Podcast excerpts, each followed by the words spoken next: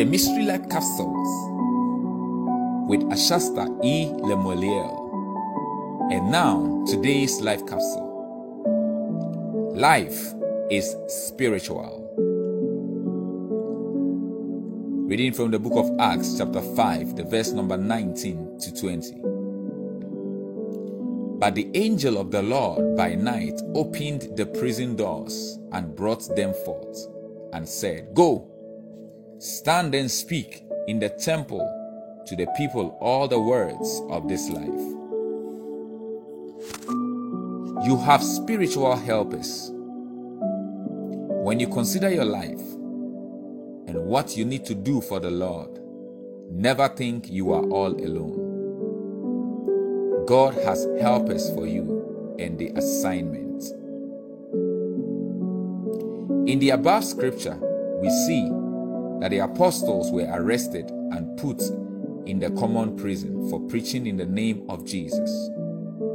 But the angel of the Lord came by night and opened the prison doors and brought them out. However, catch this revelation it was not the physical door that was opened, it was a spiritual door. How do I know that? The verse number 22 to the verse number 23 says, But when the officers came and found them not in the prison, they returned and told, saying, The prison truly found we shut with all safety, and the keepers standing without before the door, but when we had opened, we found no man within. But how did they come out?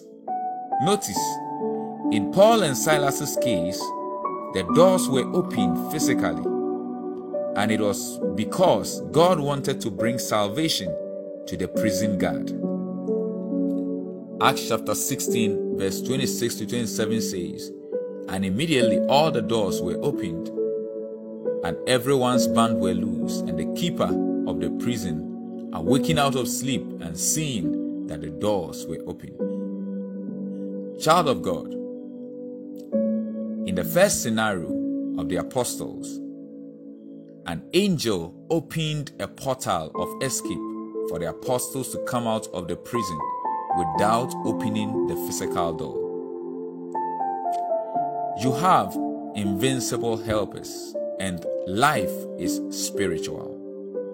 Therefore, tackle it from the spirit realm. Shalom. So let's say this prayer Dear Father, thank you for your angels given unto me to help me in all my ways.